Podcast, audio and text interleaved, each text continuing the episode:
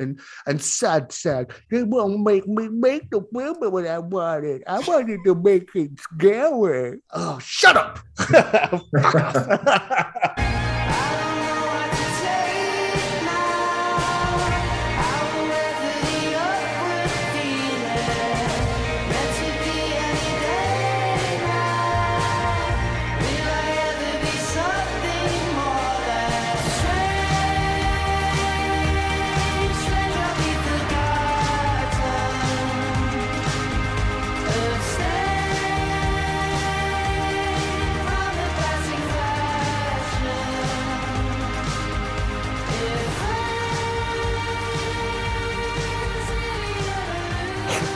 Hello and welcome everybody to about 10 people's favorite podcast. It's the End Pod. And today, before we get started, what I want to tell you, not enough people are subscribing to this. We get a lot of unique people watching this. So I want you now, whatever you're listening to this on, I'm speaking to you. Yeah, you great lump of gorgeous. So what I want you to do is just get your little finger and just tippy tappy on subscribe. Give us a like. If you're on Spotify, give us a five star rating because we deserve it. We deserve a lot more as well. So subscribe, follow, like, comment, share all that goodness on all the platforms. We're on Instagram, we're on Twitter, we're on wherever you listen to podcasts, or maybe listen to us now, unless it's on YouTube.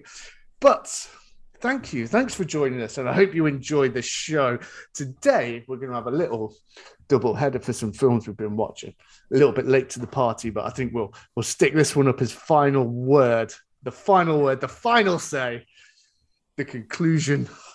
We can close the book. Move on, frankly. so, first of all, we're going to talk about the Northman, and then we're going to have we're going to get deep down and dirty with Doctor Strange the multiverse of madness. So, first of all, Tim's with me as always. How are you today, Tim? Great, Mat. How are you? I'm I'm fine. You see, I've got enthusiasm. This is what happens when you get enough sleep. well, here's the thing. I'm feeling a little nervous this morning. Well, it's the morning here when we're recording in the uh, US today, and I'm feeling a little nervous. Do you guys watch or follow the NBA basketball in the UK? Not really. I get snippets when stuff happens. I saw. um Is it the? Is it Grizzlies? The Grizzlies are Memphis really, Grizzlies. Yeah, yeah, yeah. Yeah. Didn't they break the record for like three pointers, blocks? They almost had a perfect um, qualification for the playoffs. Is that almost accurate? You know, it's those are all words that are very funny to me.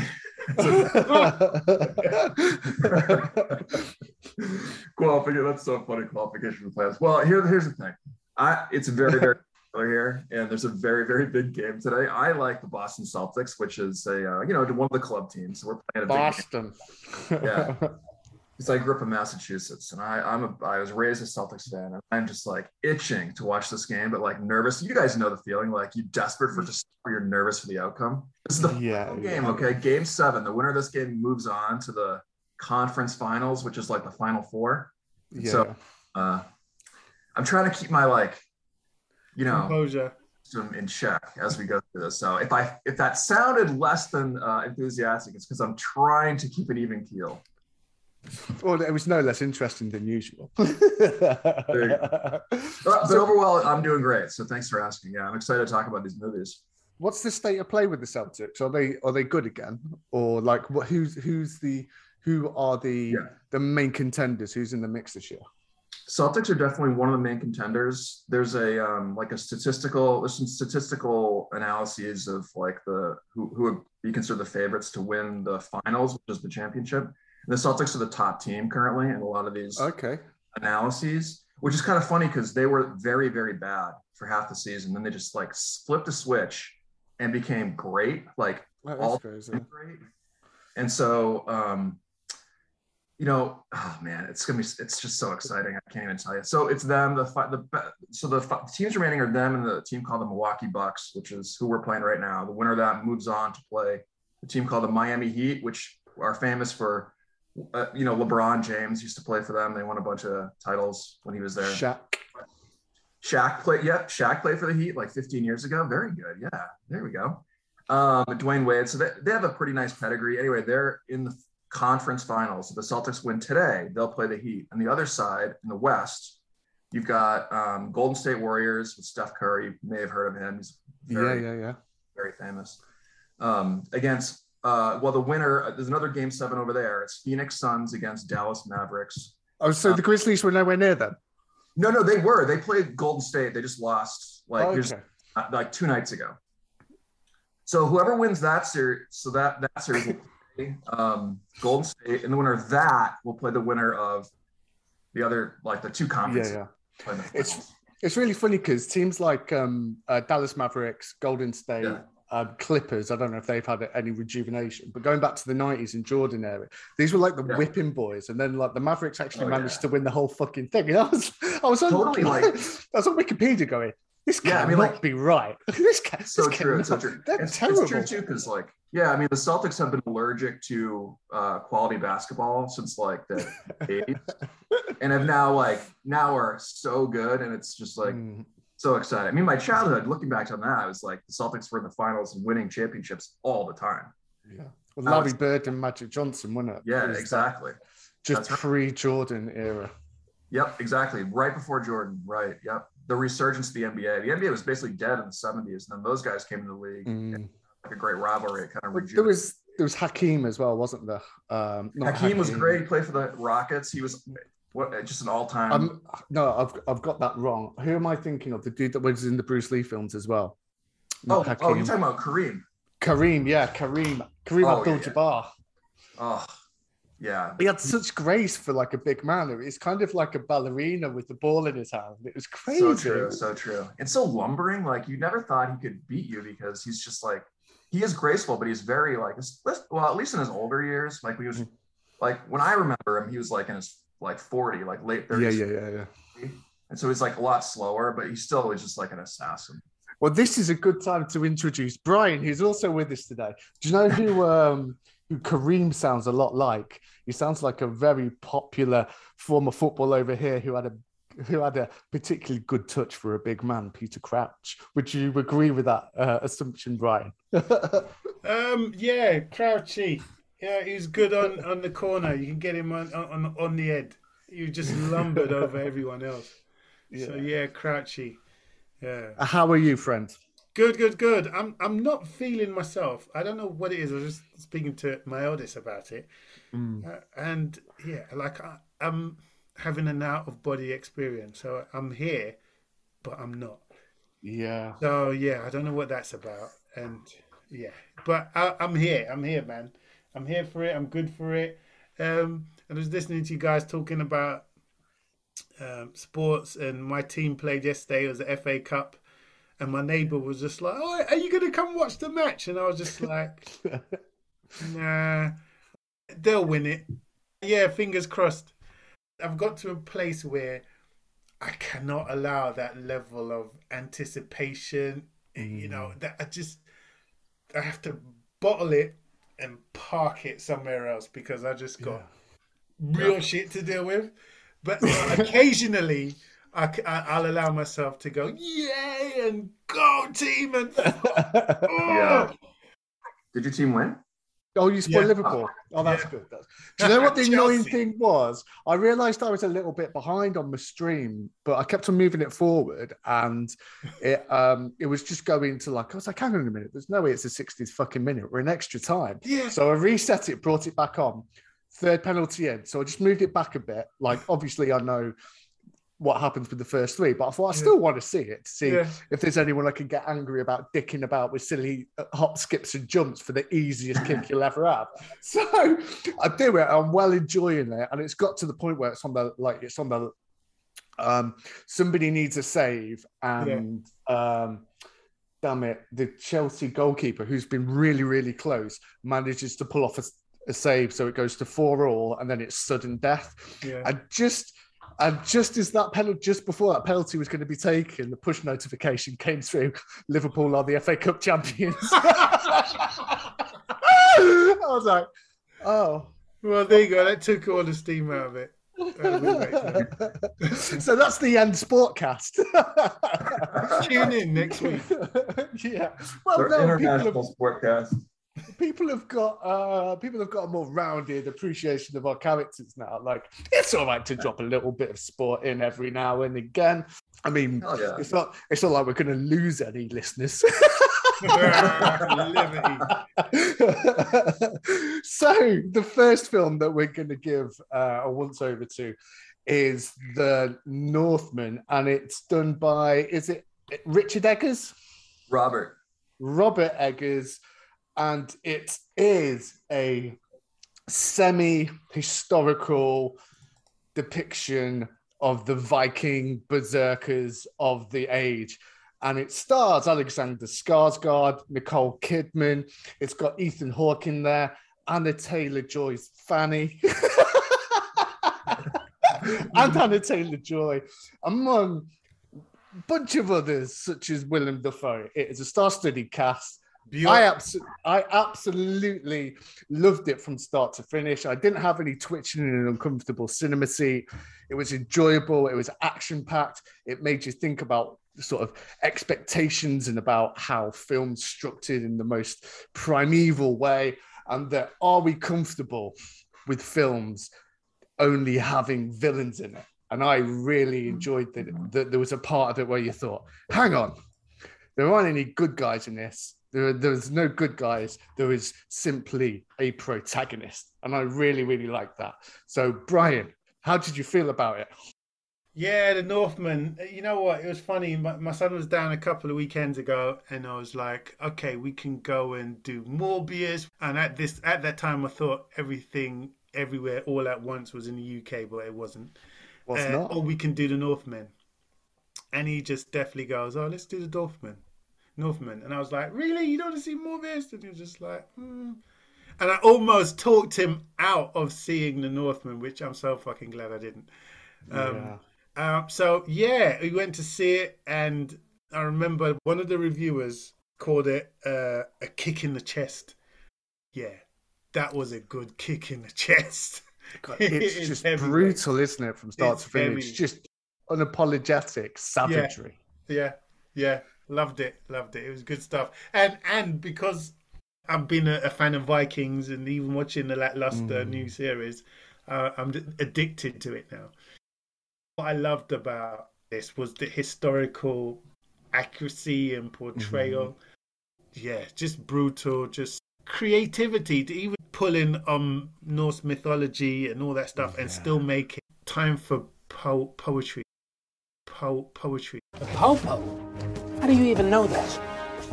Was was really deft filmmaking. Yeah, yeah, absolutely highly recommended. I liked how it left it open to whether you wanted it to be mythological or literal. In some parts, it would give you almost a kind of Sherlock Holmes, um, Cumberbunk, Dumbledunk. Um, this is how it could play out, and then it sort of brings it back and goes, "No, it's literally just a cave." but yeah. how did how did you feel, Tim? Uh, in general, about the movie, I love the movie. Um, and one thing, Mat, you said in the outset about there being no where all the heroes are evil, right? That that mm. is astute. And and to the extent there's any innocence in the entire film, it's really mm. There's one. It's Amleth, the main character, as a boy who is quickly mm. yeah, effect, yeah. right? Like when his dad is killed, he is in effect killed when he becomes yeah, yeah, yeah. his older self. I just thought it was like so raw, like very visceral. The sound mm. so in your face. It was oh, really incredible. Um, I really, really liked the movie. I really have no complaints about the movie. I thought it was extremely exciting to watch. See your pants, like some of it's hard to watch. You know, it's very, very violent and gory. I thought it was awesome, and I thought you're right about the uh, about whether it can be taken literally or with some magical touches. It draws on like the South Asian, South American like literary tradition of like magical realism. It's it's really a beautiful film, and he's a very exciting filmmaker. I think like I don't know if you guys saw The Witch several years back, a movie I loved. I'd never heard of him at that point, but the movie, mm, yeah, yeah, he definitely has a sort of like he and Anna Taylor Joy are going to make a lot of films together. She's that was her breakout role, and she was so excellent in that. I thought it was great. I would highly recommend it. And even beyond the sound editing, the color palette is so interesting. There's like it's like grayscale almost entirely, unless you get these big yeah. lanterns and then just like that beautiful green of like the springtime, a brown palette. But otherwise, it's all on a basically a grayscale. It's very interesting.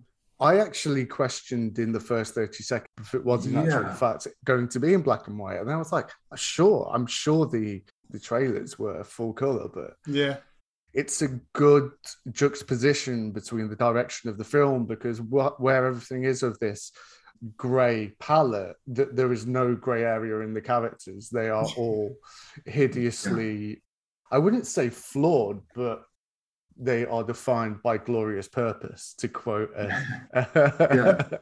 yeah. yeah. i think yeah. one of the bits that was shocking for me was nicole kidman's reveal you kind yeah. of you knew it, but the way she played it literally oh. made me feel sick to my stomach. And that is fucking acting.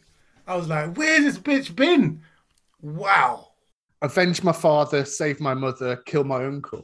All of these things he doesn't really get to do. But yeah. like it's what drives him through the whole, whole film. It's almost like the savagery was born out of that lust for righting the wrongs of his childhood. But yeah. then, I mean, Jesus Christ, he was big, wasn't he? He is oh, AF. Yeah. Bison. He was huge. Is he renowned as big? Is he renowned for being like a big dude? Or because I never, um, I, he, he's so big. Yeah. He did do another film where he had to bulk up quite a bit. I can't remember what it was though he's huge. He was obviously like on some kind of gear, like some kind of performance enhancement. I would have to say. I mean, you've got to be. Age, man. Wow. I mean, how old is he? Uh, let's have a look at the. He's forty. I think he's forty. Yeah, your testosterone's like depleted to such an extent. That's like a three-year body change with totally. even. I mean, I know. um Is it Rob McKel McElderry from uh, Always Rob McElhenney? Yeah, Rob McElhenney. He says yeah. that when he got into that incredible shape for was it what they on season 12 so he's been in that shape for three seasons now so like maybe nine or ten and he said it's easy. Anyone can do it. You've just got to have a personal trainer with you every single day of the week. You've got to have someone making your food and watching your food every single day of the week and you've got to be prepared to be in the gym every single day of the week. He said it's that easy. Anybody can do it. Tom hardy actually affected his body permanently for bane like he got so like brutishly big and he said he'd never do it again I've been to the gym and followed the the, the, the strict diet for um about five ten times a week, like really sticking to it, like going twice a day for I don't know four or five days a week. You can't do it. Like you can't go from. You can't. It's not possible. Like I was even measuring parts of my body, and while like it's satisfying to do it and take on the caloric, like the excess in eating, you can't put on that amount of weight and stay lean. It's not possible unless you have someone managing your macro and micronutrients, and especially with people that like our age, like you need like testosterone replacement at the very least, like because your your body's basically any anabolic hormones, like other than insulin, which you're only going to get from eating too much sugar, which is counterproductive anyway. Like you can't. Well, there you go. We've done sport and we've done men's health. so, the, so hashtag Hollywood junkies. To be mm. fair, I, if someone came to me and said, "Look, if you take this seriously, I'll get you some steroids, like some good ones," I'd probably I'd go for it in the short term. But then there's always I was always somebody that thought, well, I'd give heroin a go once because I want to see what the fuss is about. Like nobody ever does it once, so it must they must really like it. Do you know what I mean? I wanted to touch on the other worldly stuff. That features heavily in all of the best Viking stuff that I've seen. The guy that played Kaecilius in Mads Mikkelsen. Yeah, thank you. Yeah, there's one that he did yonks ago. I think it's called Valhalla, and it's awesome. It's the same kind of vengeance flick, and there's something that really intrigues me about how they have some kind of telepathy or premonition, the druid stuff, and the the witchery. If you had nothing but nature and people, the expansiveness of the mind would almost enable that to happen. I mean, yeah. the, the, awesomeness of when at night after they've uh, sacked their first village, after transforming into wolves and bears, behave. I'm a guy that used to love slaying the Berserker. Come on, 2000 AD. Oh my gosh. And to see that played out, I was in heaven. Literal rape and pillage. When they actually they take all the children and put them in that wooden hut. Oh my gosh. You know something bad's coming. Yeah. But then but then the last scene until they switch to the next location is that yeah. it just yeah. burning it's it just like the punctuation of just the savagery and the intent with which it was um, pervaded as well. It sets you up at the beginning for the chosen child, hero's journey, revenge yeah. story, but yeah, then very soon afterwards, it's like, gotcha. Yeah. Yeah. So when it moved to the second act, it's just a village. How, boy, was I mistaken? Oh my gosh. oh my gosh. You know, masquerading as a slave you know, mm. all of that stuff, you know, going to fight the other town. And there's nothing in, in Iceland, or is it Greenland? Which one is it? Greenland. I think it, I believe, right? I, I thought it was Iceland. Yeah. Oh, yeah, Iceland, yeah. One of them, there's nothing on either of them anyway.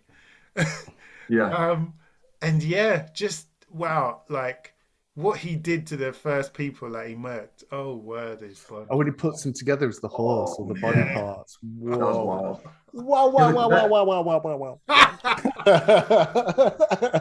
Scott Nicole Kidman scene, Bryan, you're talking about the big reveal when they're in the hut together. At first, the acting's so good in that scene that at first I was not sure as the viewer whether she was being genuine. Like, yeah. Yeah. yeah. It's it's like partly the acting, partly the direction. Like my expectation was so firmly entrenched as to what was supposed to happen that when she yeah. revealed, I was like, wait, wait, wait, wait.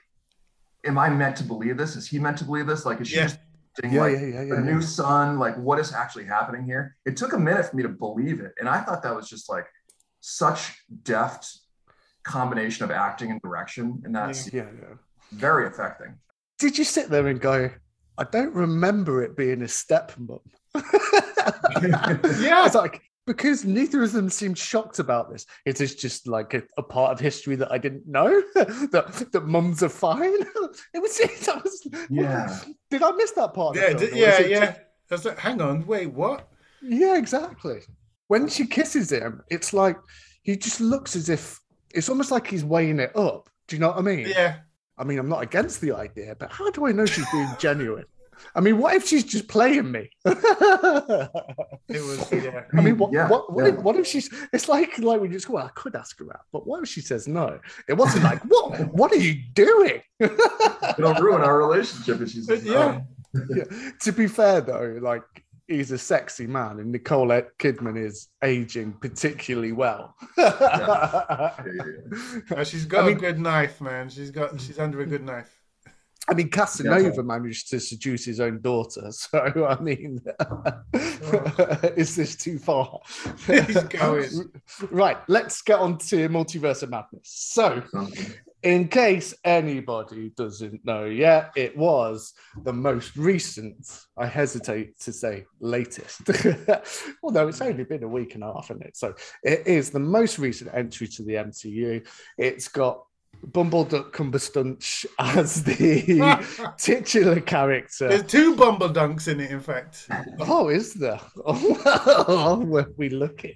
So Elizabeth Olsen, Chiwetel Ejiofor, Benedict Wong plays Wong. I always love that. And it's got uh, Xochitl Gomez as America Chavez, Rachel McAdam returns, and a bunch of other characters. And it was directed by Sam Raimi, and it was written by Michael Waldron, who the two pair of them came in as Scott Derrickson walked away from the project because he wasn't allowed to make it scary enough. Now, I know I've said why? this before. I, I don't know yeah, a lot particular backstory. I really try to avoid anything about this movie. Like Mat, we've talked about this before. Like I yeah, yeah, yeah. avoid the trailers, but I try to avoid anything Mm. Um, now that so many of the MCUs have been spoiled, I didn't realize that Sam Raimi was and came into the project late. I just didn't know.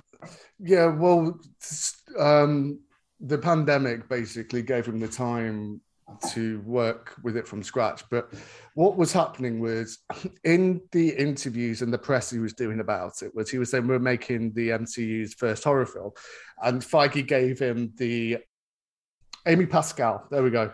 Right. When Pascal was like, "Oh, it's all connected," and he gave it a look, he like gave Derrickson, and he was like, "Well, you know, it's not not completely horror. I mean, kids can still come and see. I would probably argue kids probably shouldn't go and see this one because it is quite gruesome. Like, but um, anyway, and then he was doing all these tweets about, oh, I've done some soul searching, I've spoken to people, and I'm just not going to be able to do the film that I actually want to do. So I'm going to walk away from it.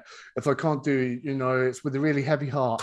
Scott Derrickson, shut the fuck up. You are not James Gunn with the film under your belt that was any really good except for the special effects that were just paid for by external consultants.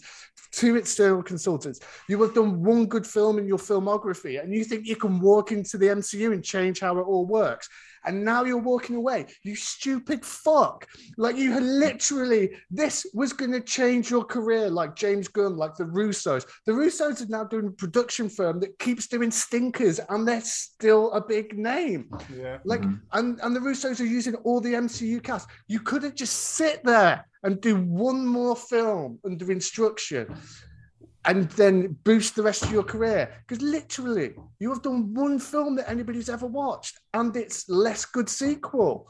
Like nobody even knows what Scott Derrickson was until you did Doctor Strange. Like it blows my mind how petulant and and sad sad. They won't make me make the film what I wanted. I wanted to make it scary. Oh, shut up! so that was the guy that didn't make the film the man yeah. Sam Raimi who did make the film. Now, I thought it was quite clearly Sam Raimi.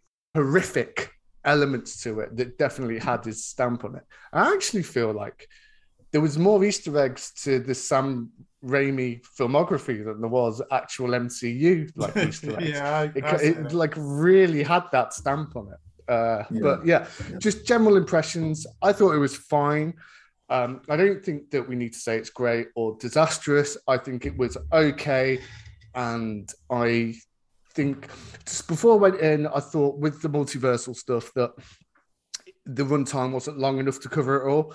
But what it actually turned out to be for me was a film that had an apt runtime that didn't actually explore any madness or very much multiverse. that this film was perfectly functionary you wanted to see this? Here it is. And now we're going to get back. And now back to our original programming. but yeah, what did you think, Tim? What were your uh, out of the theater reactions?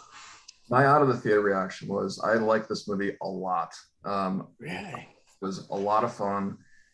And it's possible that uh, much of that has to do with the fact that I didn't go in knowing anything about the movie. I mean, I knew that. Yeah, yeah, yeah Elizabeth Olsen was going to be in it, obviously, and that um, you know whatever this the sorcerer stuff was going to be in it. But I didn't. I had no idea, and I don't know to the extent that this was well known that you know those reveals, like the what if reveals.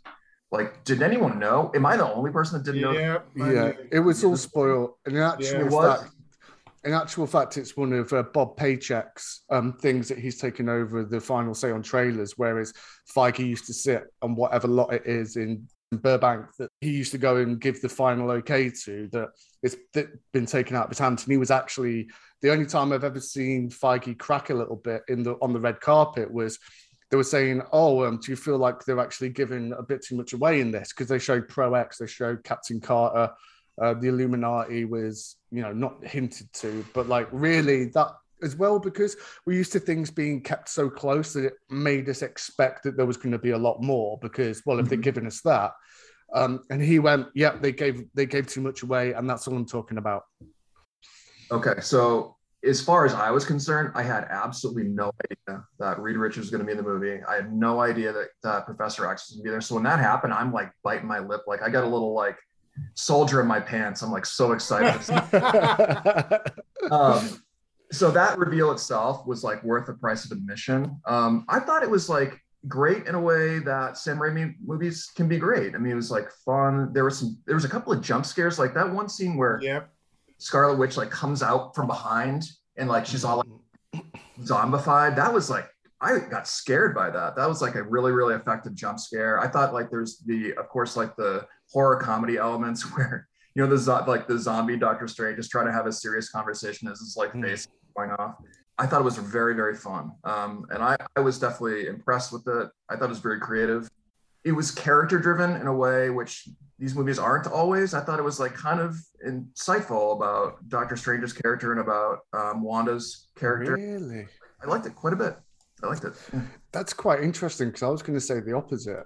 Um, I know. I'd seen it. You had said the opposite. So we should talk. yeah. I mean, on the horror elements to start with, I felt that when um, I think it was Moon Knight episode five, where there's the, the mummified cave thing that's sort of stalking um, oh whoever the lady character is, the sexy lady sidekick lady from Moon mm-hmm. Knight and it comes out from a crack in the like a crevice in the in the rock face and grabs her and pulls her into the dark like that made me jump and i thought wow that's actually pretty scary for the mcu mm. now i think that doctor strange had similar moments. However the difference with doctor strange and why it's not truly horrific or terrifying is that everything's done in red smoke or in daylight. So whereby some of the things were quite scary that well it's everything's worse at night isn't it? Everything's worse in the dark. So that's probably the line that they had to toe.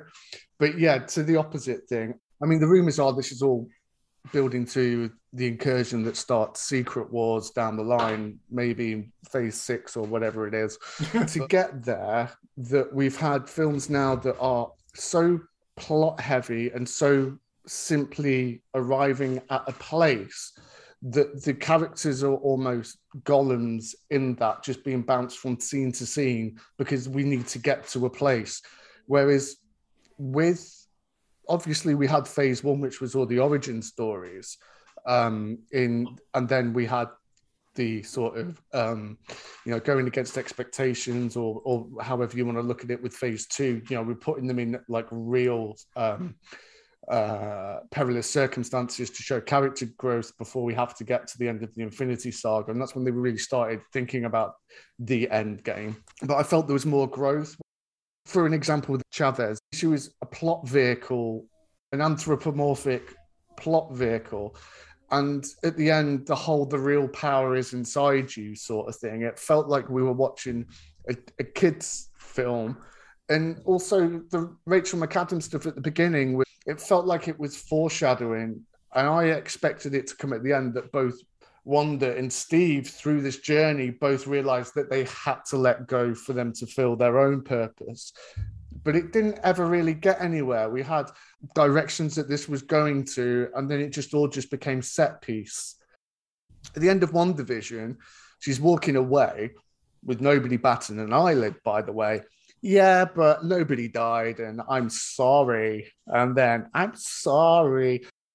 How come you do it? You're a hero, and I do it because you were a cunt, Scarlet Witch. That's why. Because Doctor Strange is doing it to try and save the world. You're doing it for selfish reasons. And when she's sitting there in the post credits and it's got the Darkhold, the kids clearly are calling her for within the multiverse. It wasn't that she was going to another multiverse or universe to steal the children. That Wanda also clearly had power when she was pushed. Like I, I felt it, it was a mess. This is where we're going, but now we've taken a real fucking right turn into where it where it ended up.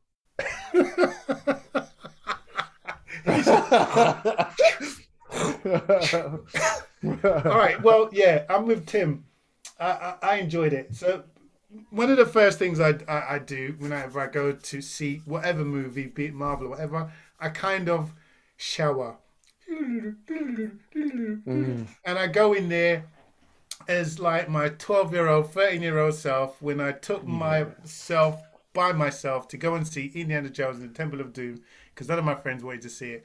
And I sat there and I ate popcorn uh, and hot dogs which I didn't think were pork at the time, and I didn't eat pork, and I was nearly sick. I was like, "What is this food?"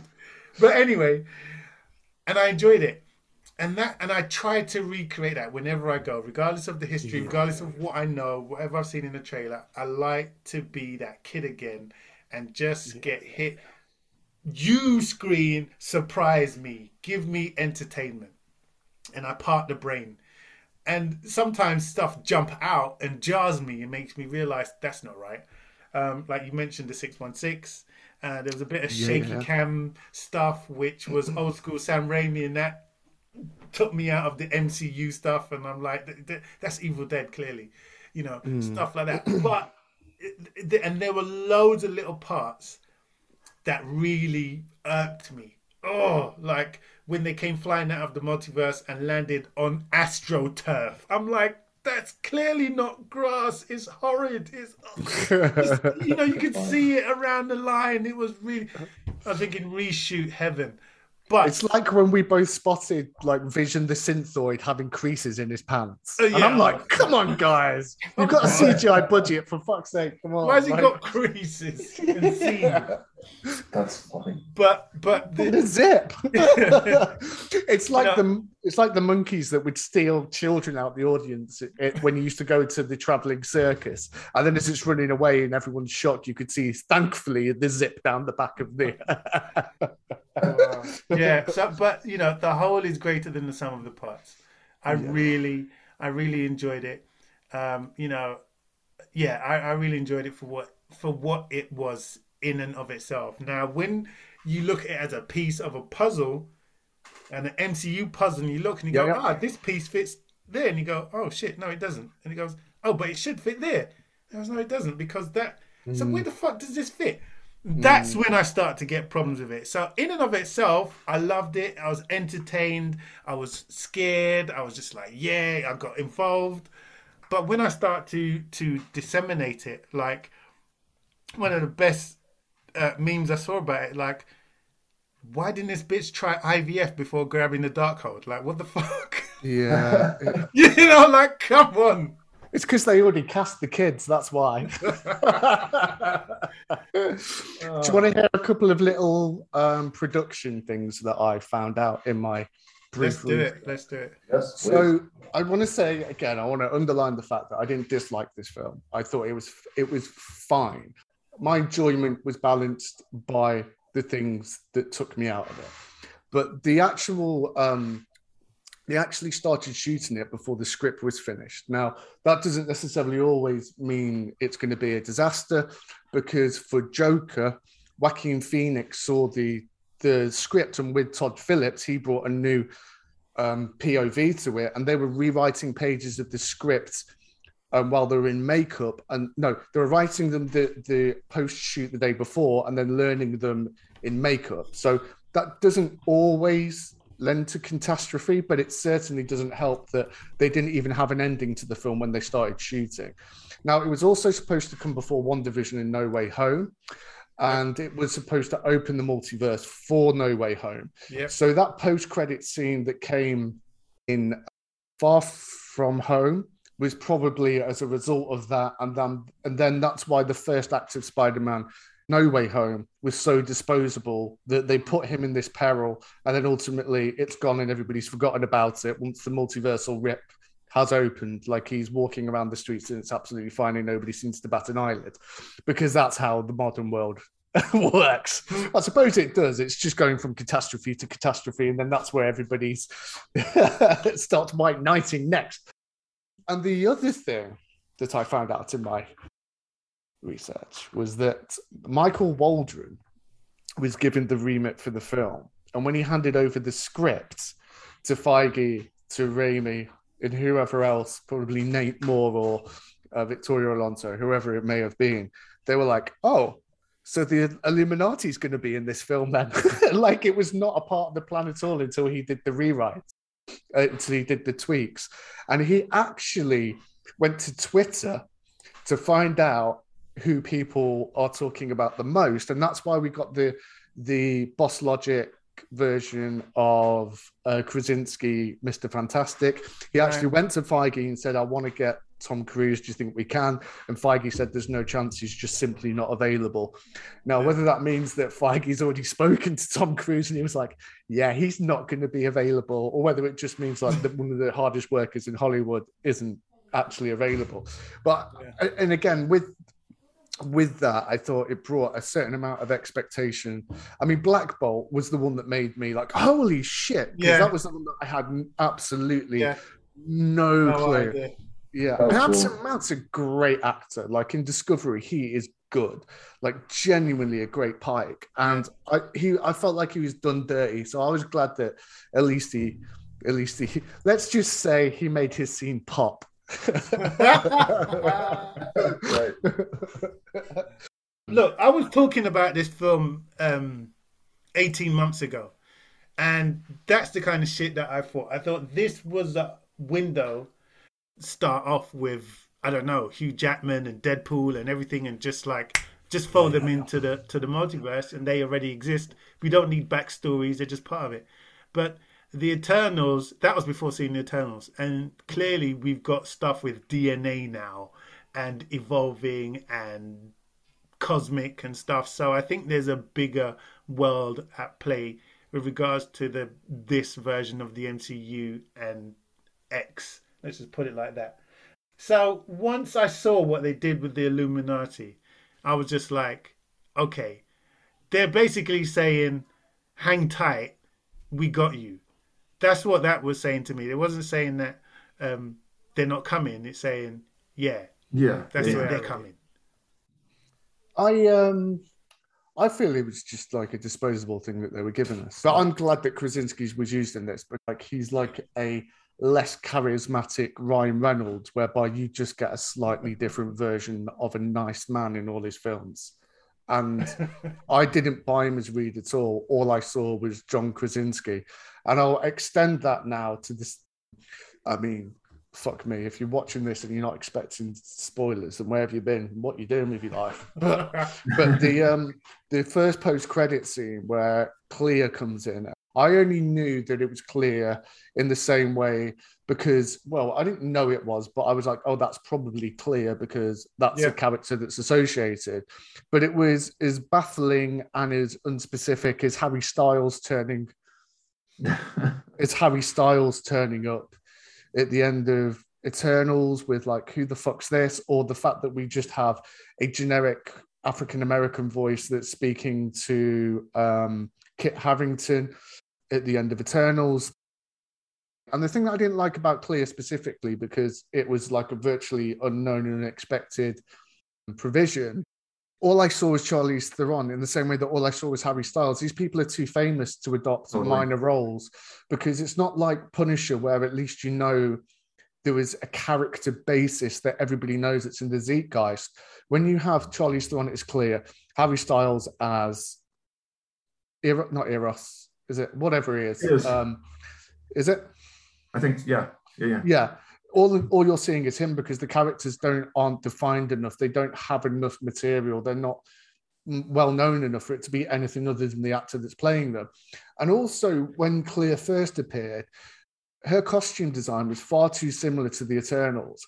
I thought it was an Eternal mm-hmm. showing up, and they were actually going to tie it into that in some way, shape, or form.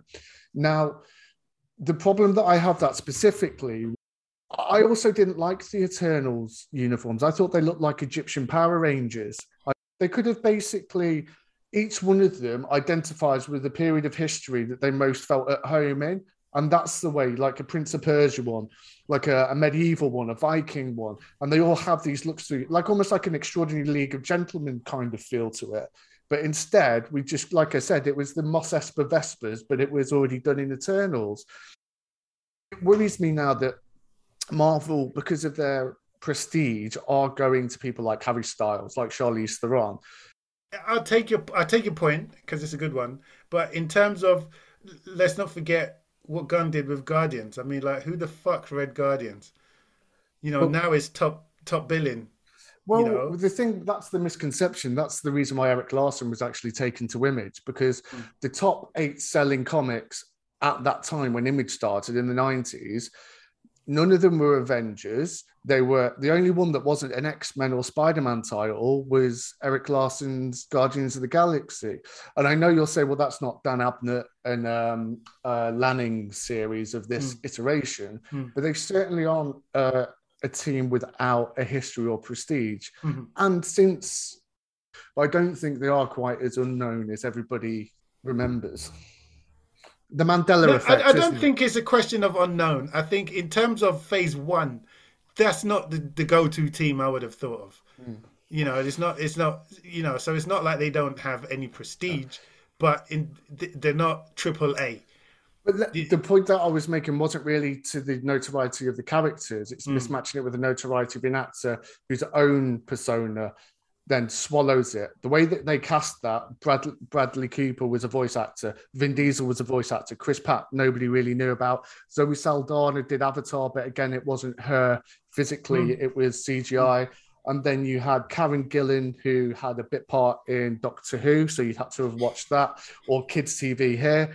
Um, and then who else? Batista was a wrestler. Like it's a great cast, but also none of them had a um, an acting persona mm. that was going to dominate a lesser known character. And that's yeah. the point that I've made that with Charlize Theron and the same with um, uh, Old One Direction, Harry Styles, when it's Eros, when it's the Clea that nobody knows, all you're going to see is the actors now because they don't have that basis. You know, it's a, that's a good point. I mean, that point is well taken because even if you just think back to 2008, um, I mean, now um, these guys are like superstars, but nobody knew um, Robert Downey Jr. I mean, people knew Robert Downey Jr., but he was like a damaged character actor when he was cast in that. Yeah, yeah. Like no one knew. I mean, I'd never seen. Um, I'm trying to think of like what the early movies are. Like, what are the first? Chris Hemsworth was on Home and Away, which is a yeah, Australian yeah. soap opera. Like now he's a huge star, but no, I mean, he was not. It's not like casting Charlize. Mm. The, the MCU's gotten so big now that it runs into that problem of of like continuing escalation of like star power. Whereas back in back at that point, like no one knew. I mean, these people were not, mm. not bigger. They were not Tom Cruise, right? I mean, they were not Charlize Theron. They now they now are, but they were not. Do you think it's too big now, though, Tim? Because that was one of the things. Uh, in actual fact, this worked in isolation because it was it was stripped away from the actual MCU. Do you feel that the MCU now has too many characters. That it is almost impossible to maintain any threat because volumetrically there mm. is just far too much superhero heroism available.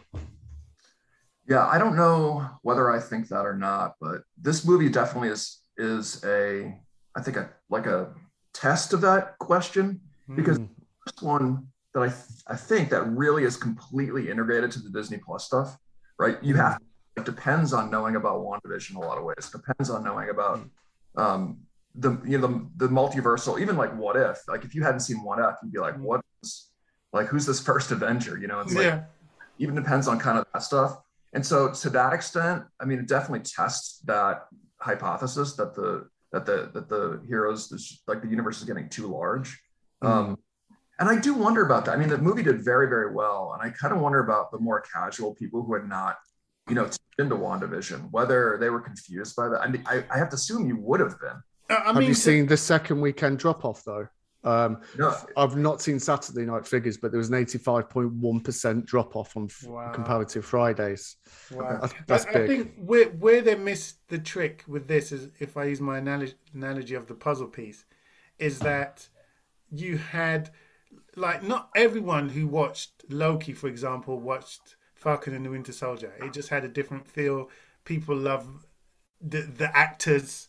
So that you know, people will follow the actors rather than the characters, and and you've got people that love the characters and follow the characters, and you've got people that follow the magic or the mythology, and they'll go for the that type of film. Other than so, people can always cherry pick what they like from yeah. each type of MCU genre. But what this thing missed the trick is that it should have been a bit that joined them all together. Yeah, there should yeah, have been the link from No Way Home, apart from the reshot scene that they clearly just filmed off the back of a fag packet. You know, oh, did he shoot webs out of his butt? You know, they, they, came up with that like that. Um, no links to Kang, Loki, he who, whatever the fuck. Like it should have been he who everything all the time at once. Yeah. and the only the only madness you got all the multiverse was that scene. Well, it was crazy. Time they the Darkhold and there was the the it bits. It's just yeah. It was like, where's, where is it? that yeah, that I mean, that scene was phenomenal in totality. You know, the, all the bits, all the universes, but it's not. It's on par with when um the Watcher was fighting uh, Ultimate fucking Ultron. And, and they were mm. it was mm. punching through every single universe. Mm. At least there was action happening, you know. And you were there were Easter eggs in every universe that they went to. Like, oh my god, that's such and such. Oh my god, that you know. With this, it was just okay. That was phenomenal special effects, and that was it done. The other, the only other iterations of multiverses was the Darkhold when she used it, or when he used it to translocate and then mm. you know pout sleepwalk through the fucking dead strange. You know, so they they to- totally missed the opportunity to bring that much, and even fuck it, the Sony verse, the Spider Verse. I was expecting some one Spider-Man of, at least. Yeah, at least one. There could have been something there, even when they, you know, we got the Living Tribunal again. So what? It doesn't. It you know, it's not. Yeah. It's not adding up. It's it's at this point. It's kind of like we're not we're not um, a cat with a laser pen. Like, ooh, like jangly keys, as John Campea would say, jangling the keys, and we're like, oh, it's yeah, yeah, yeah, yeah, living tribunal. One thing you raised a little earlier was um, like Xochitl Gomez. I, I actually before when we when we started talking about this, I kind of forgot she was even in the movie at all. Yeah, yeah. Decide whether she's giving nothing to do or she's not very good or both. Um, mm. yeah, I thought that she was like the MacGuffin of the movie, like almost so, or figuratively, yeah. right? Like everyone's trying to to capture her, and she's like the plot driver. That was very very ineffective to me, and yeah. I I was like, why is this bitch dead?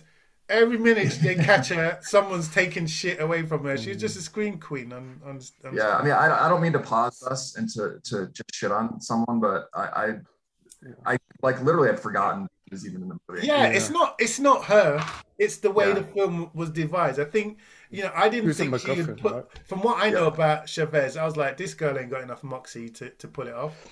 I mean, have you heard about this? I think I'm going to call it for what it is. This ridiculous MCU that's been on, let's call them traditionalist YouTube channels, the MCU, as they're trying to. It's basically fetch, like stop trying to make it happen. But, oh right, um, yeah. So, but America Chavez is not a popular character. I'm not saying she's unpopular, but this is this is the issue. We've we've been down this line in the comics. No character gets cancelled. No comic gets cancelled that can sell more than fourteen thousand issues a month. That's not a lot. Not a lot. You mm-hmm. you're dropping down to almost some maybe between 70 and 100 depending on the month of, of comics like maybe there's four Spider-Man things, but Spider-Man's in the top as well. Mm. Look what Jed, Jed MacKay's doing with Moonlight. If you Moon Knight, if you can write a character well, you can get it into that top ten. America Chavez, it's like with the Iceman um, LGBTQ uh, representation as well. Mm. It wasn't good enough. Like, and and of course the actual how good the comics are. Like, it's a very multifaceted. It's not just you know does do those characters work or or is are they appreciated enough but ultimately they've introduced a character that nobody cares about enough anyway mm. and also they don't they if they want to represent a, a demographic then do it better than this because this yeah. is almost like a tokenistic well we've it done is. it in the and, same way that the they've done it in the, the comics, comics is that even her history's already been retconned in in the short time mm. she's been in existence so it's like come on there's not a lot of precedent for her either. She was a bit part player in one in the um, who's my mate, my best mate, Kieron Gillen, and Kieron Gillen's Young Avengers. She's a bit parter in that that pops up and goes. There was the limited series that got cancelled before its uh, climax, and that's basically it. Like there isn't a big precedence for this character. If you're having to do that with Spider-Man and Black Panther in Civil War, to introduce those characters mm. with decades of history yeah. to invoke, to provoke things from people, to get them excited. Don't put a relatively I won't say unpopular because that um, sounds negative, but mm. a character that isn't popular a whole length of a film as a main supporting character. She mm. probably had as much screen time as Elizabeth Olsen. Now, if that doesn't yeah. jump out to you, here's a little thing that I was thinking. Going to Secret Wars, I don't think we're going to get Doom soon enough for it to be his route. How's about if Scarlet Witch, if Wanda is the person that brings about Secret Wars? Could work and I'd, they'd probably do it like that. To be fair, I don't think she's dead in the traditional in the same oh. in the way that Charles Xavier's dead. Mate, um, no one's brown bread in the MCU. There you go. They're just off screen. you know, uh, uh, you know, no allusions to Vision. What the fuck? Come on. Yeah, that was crazy. Yeah. Because we we left out at the end of WandaVision. White Vision had all the memories of Vision. Yeah. Like what, what, what, what? Like he wouldn't have come to him and gone, you know, in that very soft, doughy-eyed Paul Bettany way of saying, "Wanda, what you have to understand." Do you know what I mean? And then he'd say some really prolific um, sort of allegory or like proverb. Yeah, he'd say no something way. profound. No way. Yeah. No probably was in it, but all the releva- revelations in the Johnny Depp trial of of his uh, drug-addled exploits with Johnny Depp, they're probably going, to get that motherfucker out of here. did you? Did you? when you were with uh, Mr. Bettany, did you do cocaine? Yes, I did. did you do pills? Uh, can you clarify pills? can you clarify pills? And he's like, um, what's it like, Adderall and whatever the fuck else, Xanax. It's like, Yes, I believe we did do that. did you drink alcohol? Uh, yes, we did.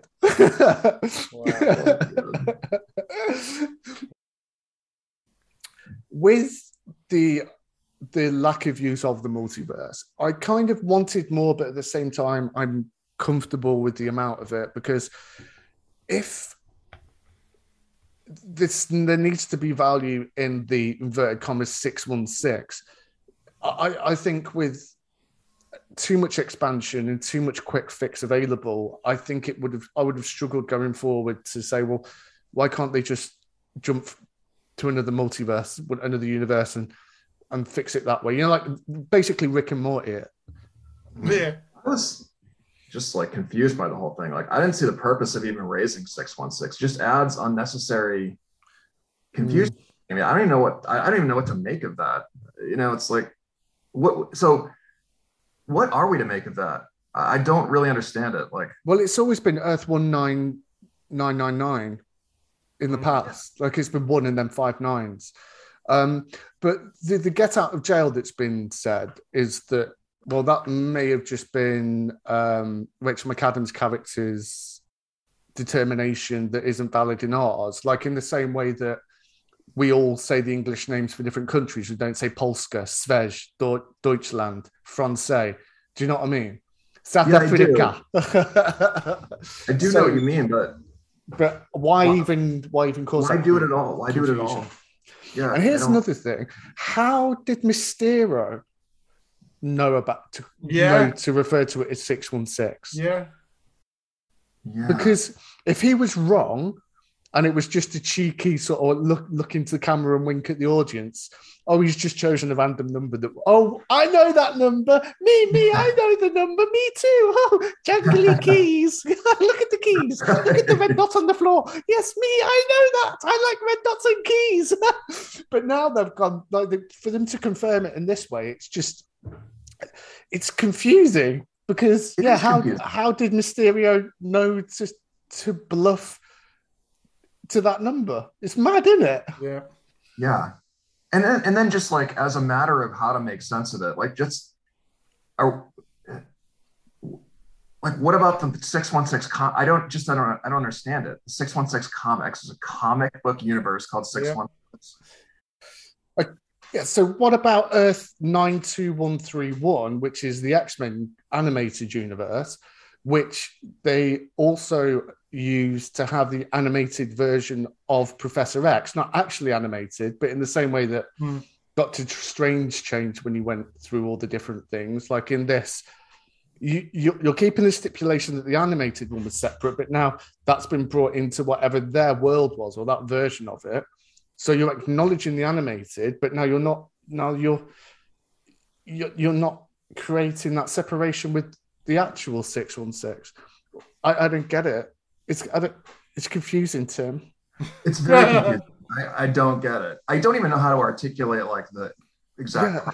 Just extremely confusing. I mean, it's so true. It's like when they it's when um, when he um, talks about when she talked when Rachel the multiversal Rachel McAdams says like, oh. Mm. You know, yours is the 616. Of course, I was like, dangly case, dangly case. How exciting. I know that number. But then, yeah, like, yeah. like five seconds of reflection, you're like, that's that is very very confusing and also and now mm. movie and also what does that even mean? Like are you trying to tell me yeah. that the comic that 616 comics the ones i read week to week is the same universe as the now the now uh mcu universe? I don't understand but it's not. what that would even entail. And then b why introduce that confusion at all? I mean it was so tidy already. simply an mcu universe. yeah. And they already have a number for it. Yeah. yeah. I, it, it, made me angry. I wanted to stand up and go, no, and just stand up. no, no, I'm don't like it. out of here. Yeah, yeah, taking my shirt as I'm taking my clothes off as I'm walking out. Like just there's a, there's like a trail of like underwear. Oh, no, but they just sit outside, sir. You've got to leave, and you need to put your clothes back on. No, no. now that means all the Disney Plus stuff is six one six. I think. It's not adding. Oh, because just like from the filmmaking perspective, from like the Feige pr- production perspective, anyone who doesn't know about the comics is going to get nothing out of that. That's going to be confusing, or it's going to mm. go. But the people who do know about the comics will be like, "What the fuck?" Mm. It, it's like it, it cannot. It serves no purpose to like the normals, and serves like a very confusing purpose to the rest of us. Just to lighten the mood a little bit, because we've all got a little bit hot under the collar. So another thing that was proposed in one of the um, passes of the script was that Wanda was going to basically Clint Barton uh, Wong, and what she was going to do, whether it was Wong Wong or was it whether it was a multiversal Wong, was very on in the film. He was going to be included on the attack on Kamar-Taj. And also, he was going to be turned into uh, John Rambo, and he was going to be running around with grenade launchers and machine guns. Which sounds pretty sick, but at the same yeah. time, I'm kind of glad that they didn't. no. And uh, okay, let's talk about Kamar-Taj because anyone that thinks that Wanda is a sympathetic vision is up out their motherfucking mind. like Doctor Strange didn't. Doctor Strange still managed to do. Stephen Strange still managed to do the right thing. Agatha was still consciously aware of her selfish actions. She had the black fingers. She was complete. She'd been using the Darkhold for a long time as well. Mm. She's mm. just a cunt. Like legitimately, she's a spoiled bitch. Like the whole premise of the manufacturer of a bomb that drops on your house is the sole responsibility of the person that owns the company that produced it it is just horrifically misguided. And every I was like, mm. okay, allow it. I get it. She saw it. She's had trauma. People do uncertain things through trauma. It's her motivation. She needed somebody to be the bad actor in that, and he was the identifiable bad guy. You know, spectral evil vision that she could then get closure by finding revenge but she isn't sympathetic in this. And to be hmm. honest with you, at times when I was watching this, I wanted just a mustache twiddling evildoer that just wanted money or power. I was like, come on, guys. I felt like this suffered in the same way that before the first Doctor Strange, um, because there was the whole thing we don't need another origin story. So, what they did was they compressed the first act of that film, a very procrastinated and expanded second act, and then the third act was as it was. And this is what made it more astonishing for me in the first Doctor Strange that he was a selfish prick at the beginning that found everything too easy. He was a selfish prick all the way through the film, and then he got really good at magic. And he was a selfish prick that won. There was no humility, there was no mm. loss. Even when he broke his hands, he just became a worse person. Mm-hmm. And that compressed first act just meant that we had to endure him being an asshole for much, much longer. I feel that this now is the same sort of position, but for a different thing, whereby the villains were boring. So now they all have to be sympathetic. Let's just have somebody that didn't need the motivation of the children, that is just a dick, because that's what she is. And the problem is with that first film, and I'm going to say it again in this one. In this, we had we had three Academy Award nominees in this film, two winners, or one winner, sorry. In the first film, we had four. The acting in both these films does not reflect that.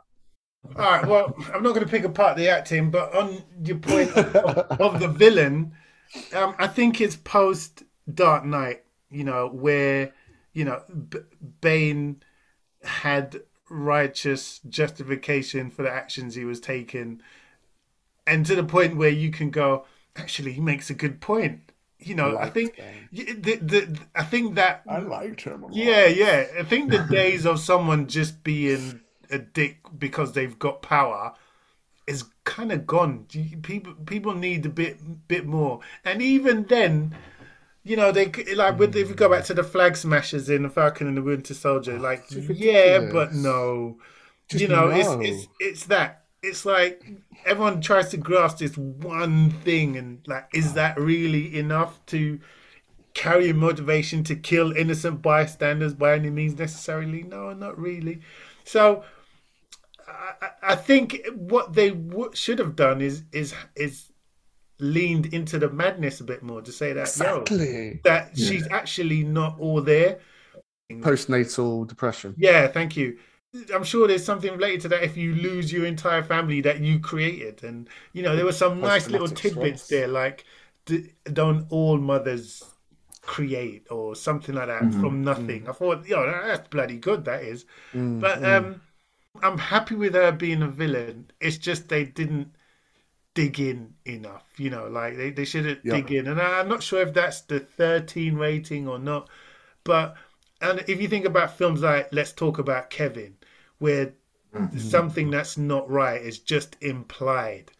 Mm-hmm. You know, you're not actually stating that, yo, this guy has got something wrong. You just know something isn't right. And you could do that. You could do that a lot. So I think there's a number of things at play with this story. Yeah, yeah, yeah. You know, all of these programs now got the making of, and in the making of Falcon yeah, yeah, Soldier, yeah, they were saying they wanted to do a lot more. But because of restrictions on travel, because of restrictions on this, that, and the third, they had to find a location, stick with it, and make it happen. Yeah, um, yeah, yeah, yeah. And considering how big the multiverse of madness should have been, it was almost on. Like my daughter says, why did they hype it like it was on Endgame level? And then we, mm. you know, we again we only see a handful of characters.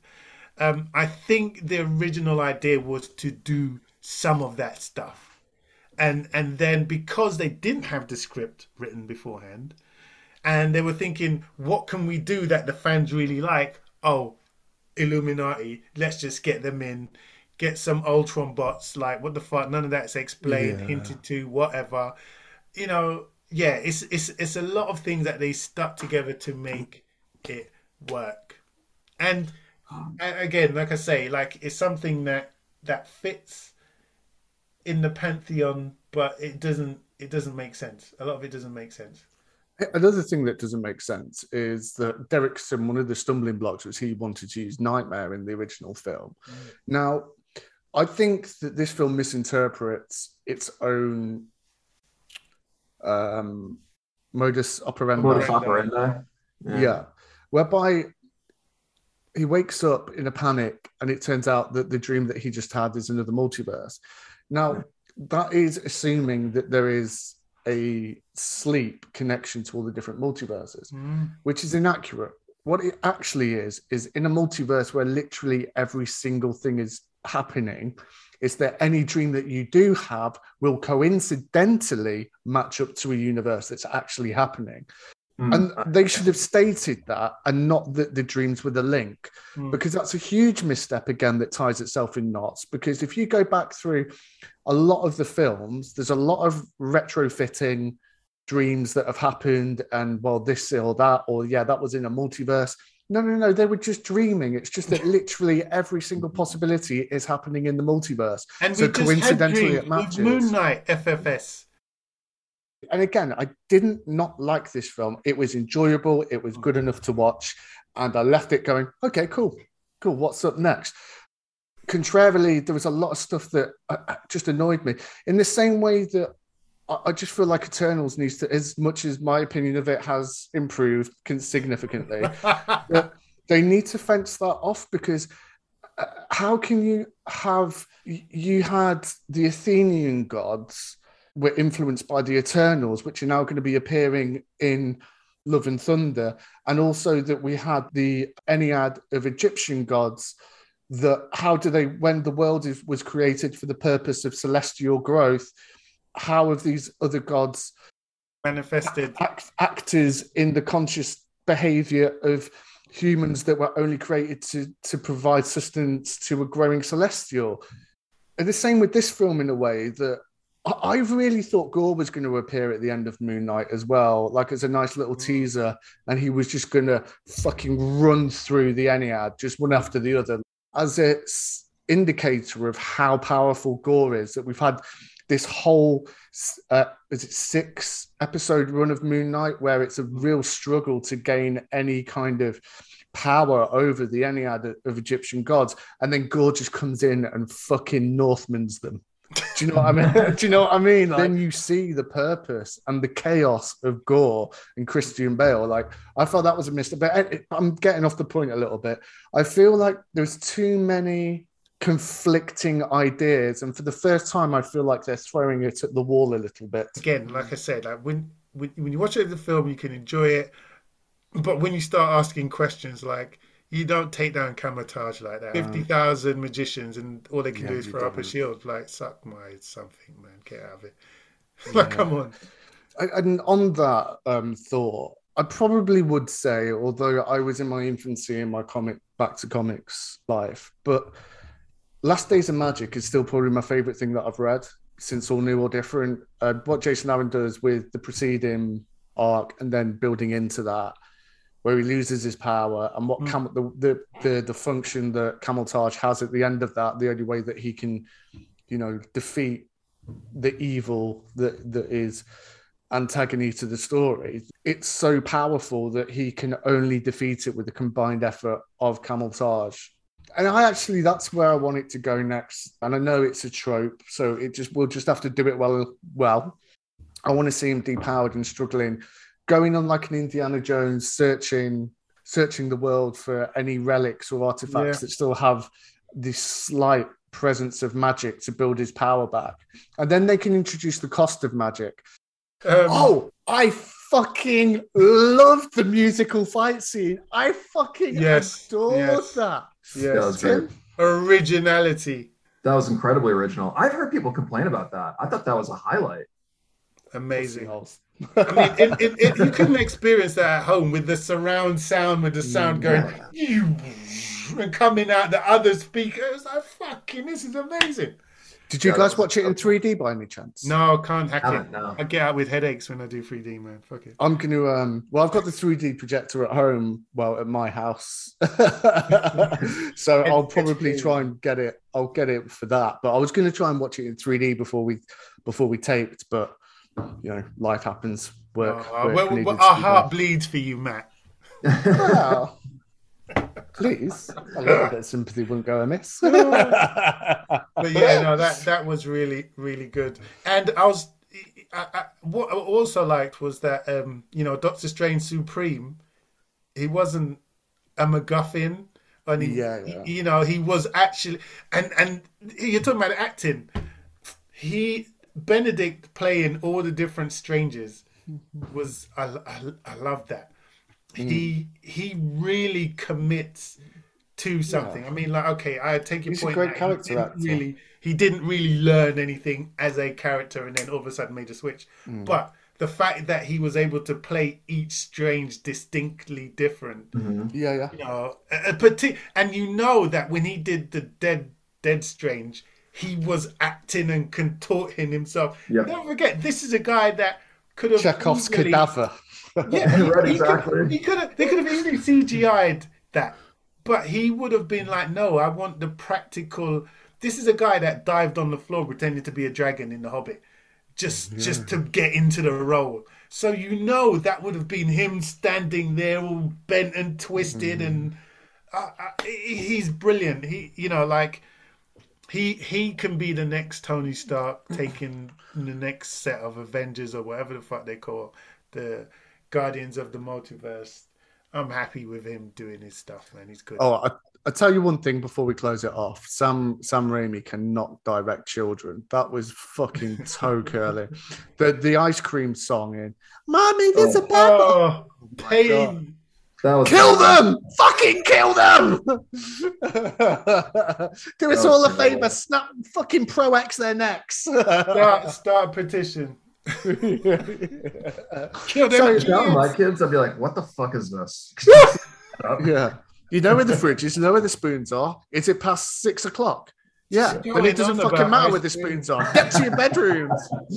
Jesus Like, Christ, children. If, if he made that a horror element now, that would have been Saturn. Like, ice cream! ah, ah, shut up about ice Oh, hey. And she flipped. Did you guys know that was Bruce Campbell at first, like the vendor? I didn't know until the end. It, it No. weirded me out. Like I was like, I know him, but I don't know him. Like it really. No! I would. I had like a, a like a I brain it, turd. I was trying to squeeze out. I was like, yes. You knew immediately? Yeah, I did not. Yeah, yeah, yeah, I yeah. don't know. And, I didn't know and- to the second second thing. Yeah. the, the fact that he made the spell beat the shit out of himself like Evil Dead. That. Yeah. I was just like, oh, this is brilliant. Yeah, yeah, yeah, totally. Oh, and um, I'll tell you another positive thing that I liked about it.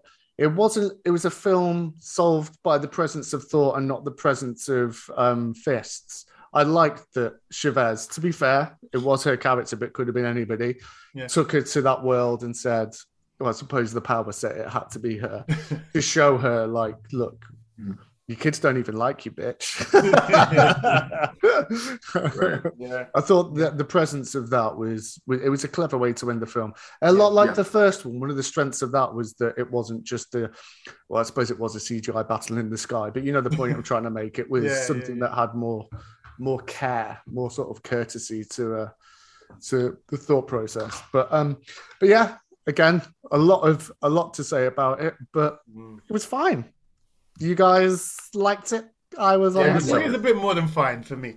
Yeah. Yeah, I liked it. Yeah. Well, Not as much as. Spider Man. Spider Man is my favorite one I've seen recently, but uh, Yeah, I it to be hon- yeah, and on that I was a bit like, there's been a few, there's been the last few Shang Chi, Eternals, and now this Spider Man being the one that really is a shining beacon. But I was like, Mm. ooh, this this three three out of four that I'm a little bit uneasy with. Like, Mm. I'm not, I don't know. Yeah. Well, anyway, I know So you we'll- mean. That that we'll- feeling, that je ne sais quoi. yeah, Isn't like, it? "Oh." I'm sick of it all being fucking depressing. Everybody's fucking sad in the MCU at the minute. There's nobody that's like everybody's got to be down in the mouth and like, oh my god, oh my, I don't know who my dad is. Oh, we're all just we're all just robots. Oh my god. I mean, oh my god, I can't find my children. Oh my god, my auntie's dead. Oh my god, I've got I've got I've got multiple dissociative identity disorder and I don't know who I am anymore. It's just like, come on. Come on, never has Taika Waititi been needed more. Yeah, and I hated his tone for Ragnarok, but I tell you fucking what, I've watched Ragnarok a couple of times in the last six months. it's a palate cleanser. Like, Yeah. okay, okay, okay. Yeah. yeah, yeah, Just give me some. Oh, and then I realised that Chris Hemsworth act- actually isn't funny. okay, let's not go down that rabbit hole. So, it's been an absolute pleasure speaking to you both. It's been an absolute pleasure to have Bryan here as well. I've really enjoyed it. Fantastic Me too. performance. Thank Lovely you. stuff, gents. excellent. So, if you want to bid farewell to our listener, Bryan, Yeah, yeah, people, nice one, nice one. You can find me on Twitter on B O zero G I D E D O W N Boogie Down. And follow for follow, man. Like for like, all of that good shit. Tim, Timothy, Tim. I got nothing to say other than it's been a lot of fun and let's go Celtics. Uh, um, that only leaves me. I'm Mat. You can find us on all platforms except for Facebook as the end underscore pod. If you got really hard, you can probably still find me on Instagram, but I ain't really that fussed about the socials except for the expansion of this glorious podcast. So I hope you've enjoyed the episode. Like, follow, share. Remember, the best way, if you've enjoyed this, the best way for us to grow the pod is for you to tell people that you listen and you enjoy it. That is the best way. So, with that, I want anybody that's listened to this enjoyed it. Even if you haven't, tell somebody how bad it is. Morbid curiosity is also something that we can harness as a weapon. but until next time, I've had a wonderful time with these gentlemen. And that only leaves me one thing to say. As always, we have been, and this is the end.